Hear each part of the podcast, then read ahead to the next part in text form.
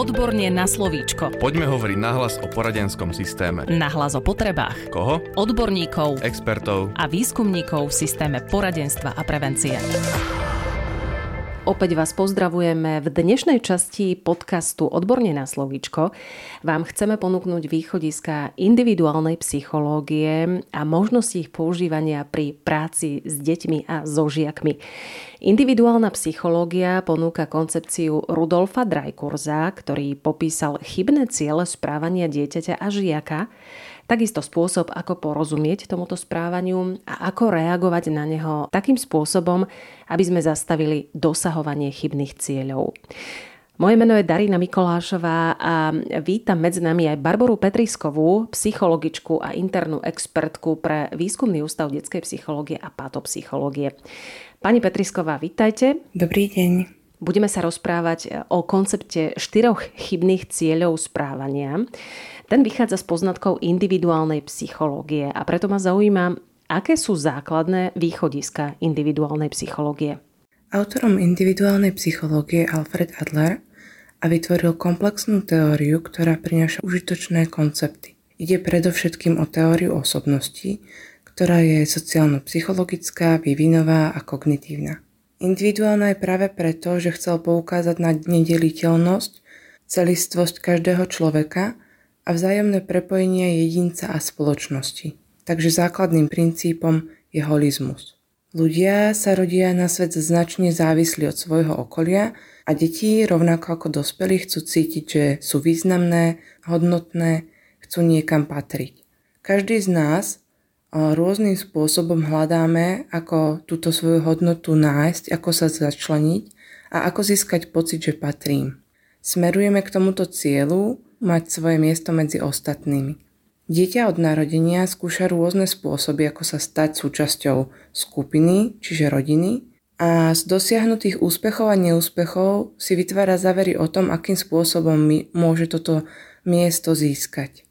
Ak je rodinná atmosféra charakterizovaná spoločenskou rovnocennosťou medzi mužmi a ženami, deťmi a dospelými a spoluprácou, v rodine sa vytvárajú príležitosti na prispievanie, delenie, žiadosti o pomoc a dieťa dostáva o sebe správy, si v poriadku také, aké si, máš tu svoje miesto.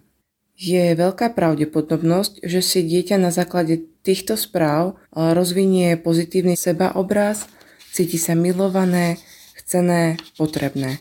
Naučí sa spolupracovať, prispievať a správa sa spoločensky užitočne. Získa teda presvedčenie, že patrí, že je schopné, je si vedomé vlastnej hodnoty a má odvahu zvládať požiadavky života a ako to popisujú Levová a Betnerová. Alebo môže zažívať inú atmosféru v rodine, môže to byť prílišné povolovanie alebo trestanie v rodine a tieto dva princípy sú veľmi podobné, pretože vychádzajú z rovnakého modelu vládnutia. Vládca povoluje užívať si určité slobody, alebo trestá svojich poddaných, ak ich správanie ohrozuje vládcovo postavenie. V takomto nepriaznivom prostredí si môže dieťa osvojiť súťaživý postoj k životu alebo sa začne vyhýbať zodpovednosti. Má pochybnosti o sebe, o tom, či patrí, či je schopný a hodnotný a bojí sa čeliť situáciám, ktoré mu život prináša. Preto v demokracii je dôležitá spolúčasť. Základom spoločenského života a charakteristikou zdravých, šťastných ľudí je schopnosť podielať sa na spoločenskom úsilí a spolupracovať na riešení problémov. Takže v rovnici o tom, aká bude osobnosť dieťaťa, sú jeho vrodené predispozície, rodinné prostredie a tiež určitá kreatívna sila dieťaťa, ktorá sa prejaví v tom, že každé dieťa sa rozhoduje, ako si vytvára tieto závery a predpoklady o sebe a svete. Vznikne z toho taká dlhodobá orientácia jedinca, jeho jedinečný smer, jeho osobnosť, ktorý v individuálnej psychológie nazývame životný štýl. Ako sa táto teória uplatňuje potom v práci s deťmi a so žiakmi? Odborní zamestnanci v školách alebo v poradniach prichádzajú do styku s týmito deťmi, ktorí prídu z rodiny s hodnotami, postojmi, závermi o tom, ako patriť, ktoré sa určitým spôsobom doma naučili ako hrať sociálne role a ako sa začleniť. a podľa týchto utvorených presvedčení žiaci reagujú na svoje prostredie. Ak sú vychovávaní tak, že začnú veriť, že sa od nich nevyžaduje, aby prispievali k dobrému chodu a pohode rodiny, spoločnosti alebo skupiny, v ktorej sa nachádzajú, myslia si, že skutočnú prácu môžu odviesť iba dospelí alebo rodičia alebo starší súrodenci, potom sú neisté, čo sa týka svojho miesta medzi ostatnými a nevedia ho udržať sociálne akceptovaným a produktívnym spôsobom. Keď majú takéto presvedčenia, uchylujú sa aj k neužitočnému a negatívnemu správaniu, aby sa ubezpočilo o svojej významnosti a aby sa ich pozícia ešte neznížila. Dospelí učitelia, psychológovia, špeciálni pedagógovia môžu ovplyvniť takýchto žiakov tým, že ovplyvnia ich rozhodnutia o tom, akým spôsobom sa rozhodnú začleniť do spoločnosti nemôžu zmeniť ich e, minulosť a rodinné prostredie, ale môžu im ukázať, že žiak má stále možnosť ovplyvniť svoju prítomnosť a budúcnosť. To nás privádza k dôležitému predpokladu, s ktorým budeme pracovať a to je optimizmus a účelovosť správania. Každé správanie a konanie, hoci sa nám zdá zvonku nelogické, má svoj účel, niečo tomu človeku prináša, má z neho nejaké výhody. To nám umožňuje pozrieť sa na tento účel a porozumieť správaniu dieťaťa a postupne meniť svoje reakcie voči nemu a tak meniť jeho pohľad. Nemôžeme zmeniť svoju minulosť, ale môžeme zmeniť svoje závery. Takže prináša taký pozitívny pohľad na budúcnosť a na správanie. Popíšte nám viac štyri ciele nevhodného správania a takisto aj to, ako s nimi v rámci praxe vieme pracovať. Rudolf Dreikurs, ktorý vychádza z individuálnej psychológie, je autorom štyroch nevhodných cieľov správania, ktoré popísal. Ide o tieto štyri ciele, o získanie pozornosti, boj o moc, odplatu a dokazovanie neadekvátnosti. A vedomosti o týchto štyroch cieľoch nám môžu pomôcť rozlišiť tieto účely, tieto ciele v práci so žiakmi, porozumieť im tak a zastaviť nežiaduce prejavy a pomôcť žiakovi nájsť iné sociálne vhodné, žiaducejšie spôsoby správania. Stále majme na pamäti však, že deti rovnako ako dospelí chcú cítiť, že sú významné, že sú hodnotné, že majú svoje miesto v tomto svete. Každý z nás rôznym spôsobom, pomocou ktorého verí, že dosiahne tento svoj cieľ, smerujeme k tomuto univerzálnemu cieľu. Mať svoju hodnotu, a miesto medzi ostatnými. Ako rozpoznáme, o ktorý nevhodný cieľ správania ide? O štyroch cieľoch môžeme rozmýšľať vtedy, keď je dieťa neposlušné, čiže správa sa takým spôsobom, že buď provokuje dospelého, alebo si neplní svoje povinnosti, robí nejaké, zamotala sa do nejakého rizikového správania. A majme na pamäti, že takéto neposlušné dieťa je dieťa, ktorému chýba povzbudenie.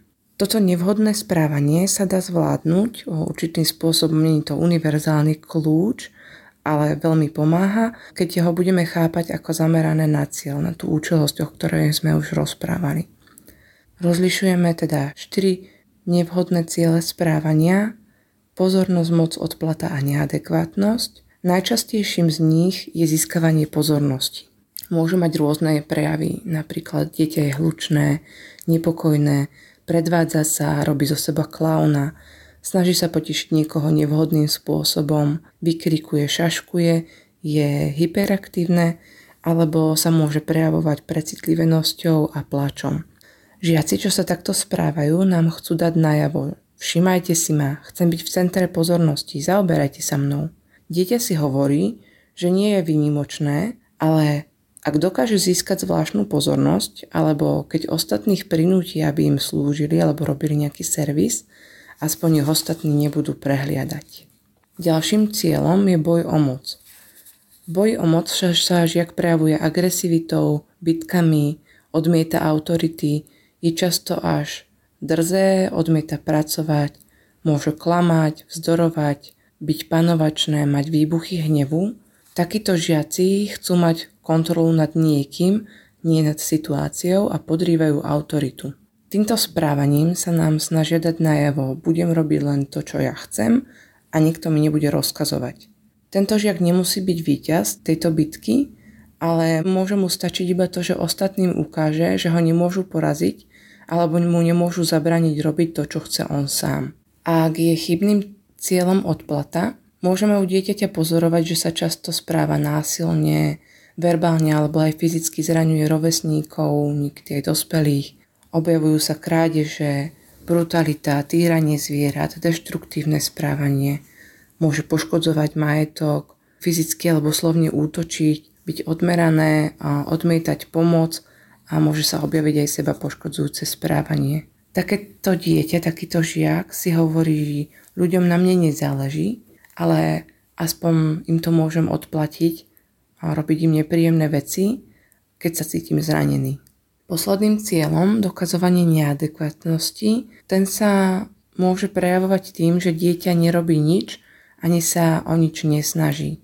Ak sa o niečo pokúsi, rýchlo sa vzdáva, vyhýba sa aktivitám, ktorým sa im nedarí, odkladá a nedokončuje úlohy, vyhýba sa plneniu povinností mm, a používa na to rôzne výhovorky a ospravedlnenia a demonstruje neschopnosť, že nie je schopné niečo spraviť. Môže sa ale izolovať od ostatných, je také veľmi prispôsobivé a zvyčajne sa nepovažuje za dieťa s nejakým výchovným problémom, a skôr je možnosť, že ho prehliadneme. Chce tým vyjadriť, že ak nič neurobím, nič nepokazím a ostatných môžem presvedčiť o tom, že odo mňa nemajú nič vyžadovať, nemajú mať žiadne požiadavky a nakoniec mi dajú pokoj. V procese porozumenia žiakom a zmeny ich správania je dôležité sa zamerať na správne vnímanie problému, čiže porozumieť, o ktorý chybný cieľ ide a čo najobjektívnejší popis správania a stanovenie si priorít. Správne vnímanie znamená, že nebudeme dieťa žiaka škatulkovať na základe ťažkosti, ktoré má, nebudeme hľadať vinníka, kto za to môže, ale sledujeme správanie, ktoré sa deje tu a teraz. V ďalšom kroku odlišíme naše subjektívne vnímanie od objektívnych skutočností a vyhneme sa výrokom, ktoré preháňajú mieru výskytu alebo mm, sily daného javu. Vyhneme sa výrokom typu tento a tento žiak nikdy nedáva pozor, Janka stále vyrušuje a tak podobne, pretože zvyčajne preháňajú mieru a ten žiak nevyrušuje stále. A niekedy sú tieto ťažkosti vo výchove alebo v triede príliš komplexné, aby sme ich obsiahli všetky naraz. Preto je potrebné stanoviť si priority a venovať sa jednotlivým ťažkostiam postupne. Prednosť majú tie, čo nás dospelých, buď rodičov alebo učiteľov, školských psychológov, ktorí pracujeme s triedou, najviac trápia a ťažia. To, o ktorý nevhodný cieľ ide, rozoznáme podľa viacerých kľúčov. Tieto kľúče ich viac zahrňajú sledovanie typického správania dieťaťa, jeho reakcia na nápravu a reakcia dospelého emocionálna a správanie dospelého.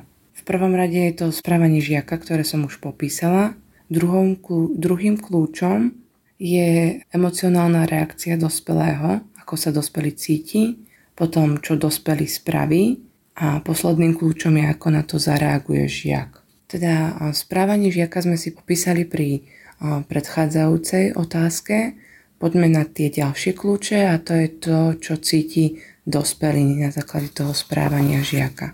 Pri pozornosti sa dospelý cíti podráždený a vyčerpaný, máme tendenciu považovať dieťa za otravné, nepríjemné.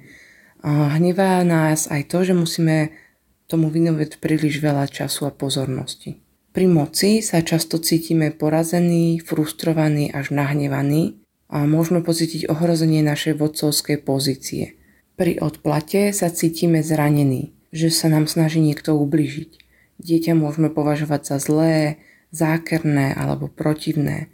Neadekvátnosť, pri nej sa cítime bezmocný a chceme to vzdať. Tomu predchádza niekoľko šancí, kedy sa snažíme dieťaťu pomôcť nejakým spôsobom, ale nakoniec to teda vzdáme a často si kladieme otázku, že čo môžeme ešte urobiť. Môžeme sa pristihnúť pri tom, že dieťa považujeme za snílka alebo za hlupáka tým reakciám dospelého patrí pri pozornosti napomínanie, upozorňujeme opakovanie žiaka, dávame nejaké ultimáta a Pri moci sa snažíme žiaka prinútiť, používame svoju silu, bojujeme s ním, vymieňame si s ním argumenty, názory a snažíme sa, aby nás poslúchal. Pri odplate dieťa potrestáme nejakým spôsobom a pri neadekvátnosti sa nakoniec vzdáme. Ďalším kľúčom na rozoznanie, o aký nevhodný cieľ správania ide, je reakcia dieťaťa na túto našu intervenciu, na to naše pôsobenie.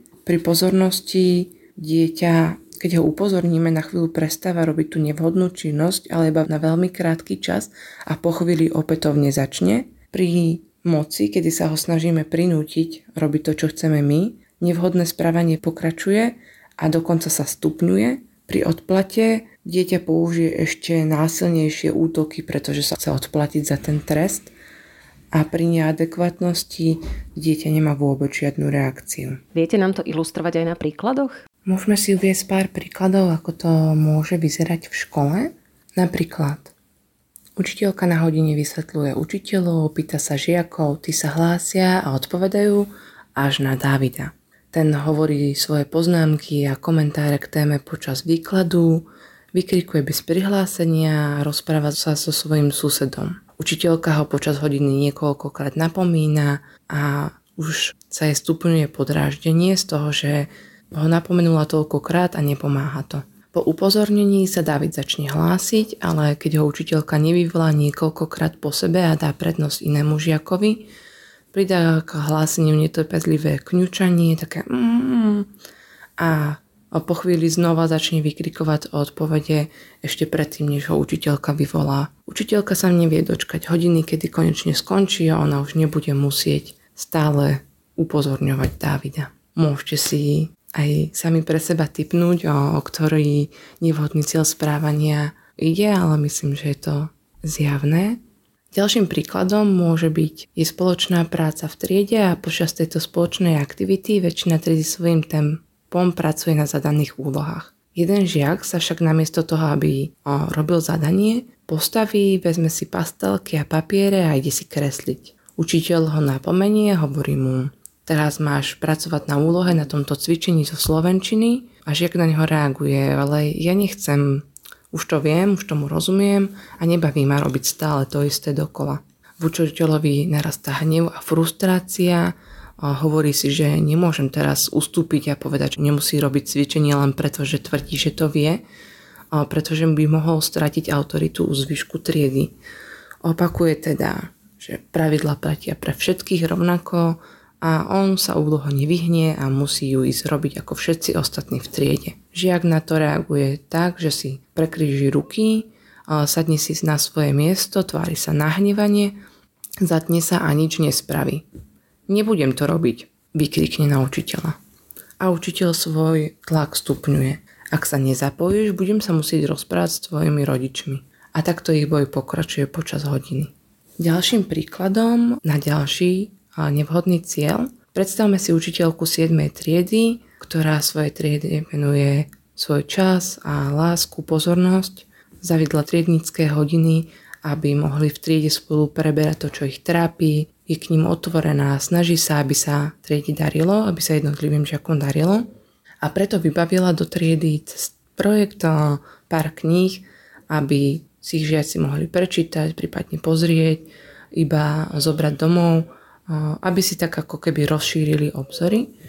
Ale jedného dňa všetky tieto knihy zmizli. Začala preto hľadať, pátrať, rozprávala sa s triedou s jednotlivými žiakmi, či ich si ich niekto nepožičal a náhodou zabudol vrátiť. Zistivala, či v triede náhodou niekto nebol, či nevideli niekoho cudzieho. Avšak z tohto pátrania v triede nikto nič nepriznal a učiteľka sa cíti sklamaná a smutná, že do toho investovala toľko energie tak toto dopadlo. Začne sa prehľadávanie v triede, prezerajú sa tašky, skrinky, či to náhodou niekto nemá schované v taške a nič sa nenájde a učiteľka si nakoniec vraví, ako sa toto mohlo stať mne v mojej triede, veď sa toľko snažím a nakoniec vyhlási, že celá trieda zostáva po škole, kým sa knihy nenajdu. Posledným príkladom a na posledný nevhodný cieľ správania môžeme si predstaviť hodinu matematiky. Učiteľka chodí pomedzi žiakov, pozerá, ako sa im darí a zistí, že Lucia si do zožita po 20 minútach hodiny a nenapísala ešte vôbec nič. Nezačala pracovať na žiadnom cvičení. Len sedí s perom v ruke. Pristúpi teda k nej a pýta sa, čo sa deje, či nepotrebuje pomoc. Ľudská vtedy prizná, že nerozumie tým cvičeniam a nevie, čo má robiť. Učiteľka teda poprosí ľudskinu spolusediacu, nech jej látku vysvetlí.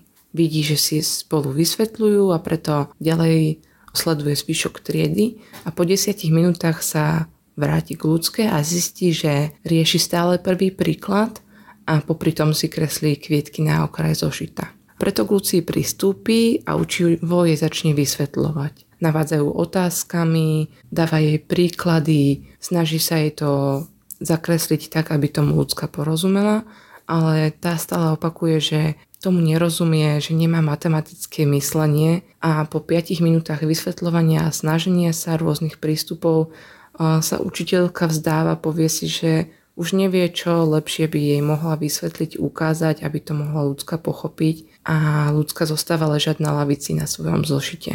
Ako môžeme zmeniť nevhodný cieľ správania? Tieto nevhodné ciele správania si žiaci málo kedy uvedomujú preto je veľmi dôležité, aby dospelí vedeli o týchto štyroch cieľoch a aby dokázali rozpoznať správne to správanie zamerané na konkrétny cieľ.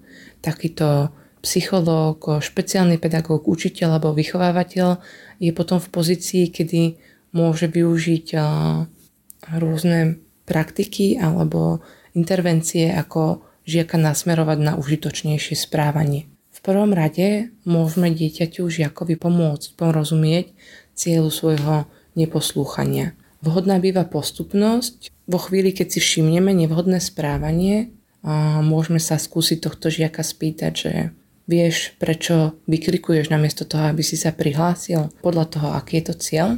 Odpoveď môžeme zvyčajne očakávať, že nie, pretože deti si nie sú vedomi týchto svojich cieľov, alebo málo kedy môžu povedať áno, ale ani vtedy nepôjde úplne o to, že vedia, o čo ide a že si uvedomujú ten svoj skutočný cieľ. A tým sa nemusíme nechať vyrušiť, že povedia áno a môžeme sa ich opätovne spýtať, a, že môžem ti povedať, čo si myslím ja. A zvyčajne sú žiaci zvedaví a povedia áno. Vtedy máme možnosť mu ponúknuť svoju vlastnú interpretáciu, ktorá by mohla znieť napríklad Mohlo by to byť tak, že sa snažíš a vykrikuješ preto, aby sme si ťa všimli, aby sme ti mohli venovať pozornosť. A vtedy sledujeme veľmi pozorne tú reakciu toho žiaka, pretože ak sme uhádli ten nevhodný cieľ správania, tak budeme vedieť rozoznať v tvári toho žiaka taký náznak hm, rekognície. Môže to byť eh, priamy pohľad do očí alebo jemný náznak úsmevu, taký úškrn a budeme vedieť, že sme trafili do čierneho. Takto dieťa bude vedieť, že poznáme jeho cieľ, že vieme, o čomu ide a už si ho je aj samé vedomé a môžeme s ním pracovať aj na vedomej úrovni, hovoriť o ňom. Ďalším spôsobom, ako môžeme zmeniť tieto nevhodné ciele, je, že môžeme zastaviť účelnosť neposlúchania tým, že nebudeme odpovedať na tie podnety žiaka, aby mu to ten cieľ naplňalo. Čiže použijeme vhodné intervencie, aby sme zastavili tú účelnosť správania a pridáme nejaké intervencie, ktoré podporia správanie, ktoré čakáme, ktoré bude vhodné. Skvelým nástrojom podporovania vhodného správania je, že hľadáme spôsoby, ako dieťa povzbudiť. Nezabúdajme na to, že neposlušné dieťa je odradené dieťa a pozbudzujeme, všímame si, komentujeme také sprejavy správania, ktoré chceme posilniť. Pri získavaní pozornosti si môžeme napríklad veľmi pozorne všímať, kedy dieťa sa hlási tak, ako má, počká na vyvolanie a vtedy veľmi oceníme, že sme si všimli, že sa mu darí hlásiť sa a aj ho vyvoláme, pretože vidíme, že sa snaží získať tú pozornosť takým spôsobom, aký je to dovolené a chceme toto správanie podporiť. Môžeme tiež využiť e, triedu na získanie detí a žiakov na spoluprácu. Keď e, sa s triedou priateľským a otvoreným spôsobom rozprávame o tom, aké problémy sa tam vyskytujú a keď ich prizveme do toho riešenia toho problému. Oni sa potom viac cítia začlenení a súčasťou toho týmu, získajú malý kúsok moci, keď môžu participovať na tom, akým spôsobom sa spraví tá náprava. A to môže veľmi pomôcť zbaviť sa tých nevhodných prejavov. To bola psychologička Barbara Petrisková z Výskumného ústavu detskej psychológie a patopsychológie. Ďakujeme. Dnes sme sa rozprávali o možnostiach, ako rozpoznať ciele správania, ktoré môže byť pre učiteľov, špeciálnych pedagógov či školských psychologov určitou výzvou. Poskytli sme vám návod, ako mu lepšie porozumieť a na budúce sa budeme rozprávať o tom, ako môžeme na dané správanie reagovať, ako uplatňovať logické dôsledky a ako povzbudzovať žiakov. Tešíme sa na vás opäť na budúcu stredu. Ak máte otázky, nech sa páči. Odborne zavináč woodpub.sk.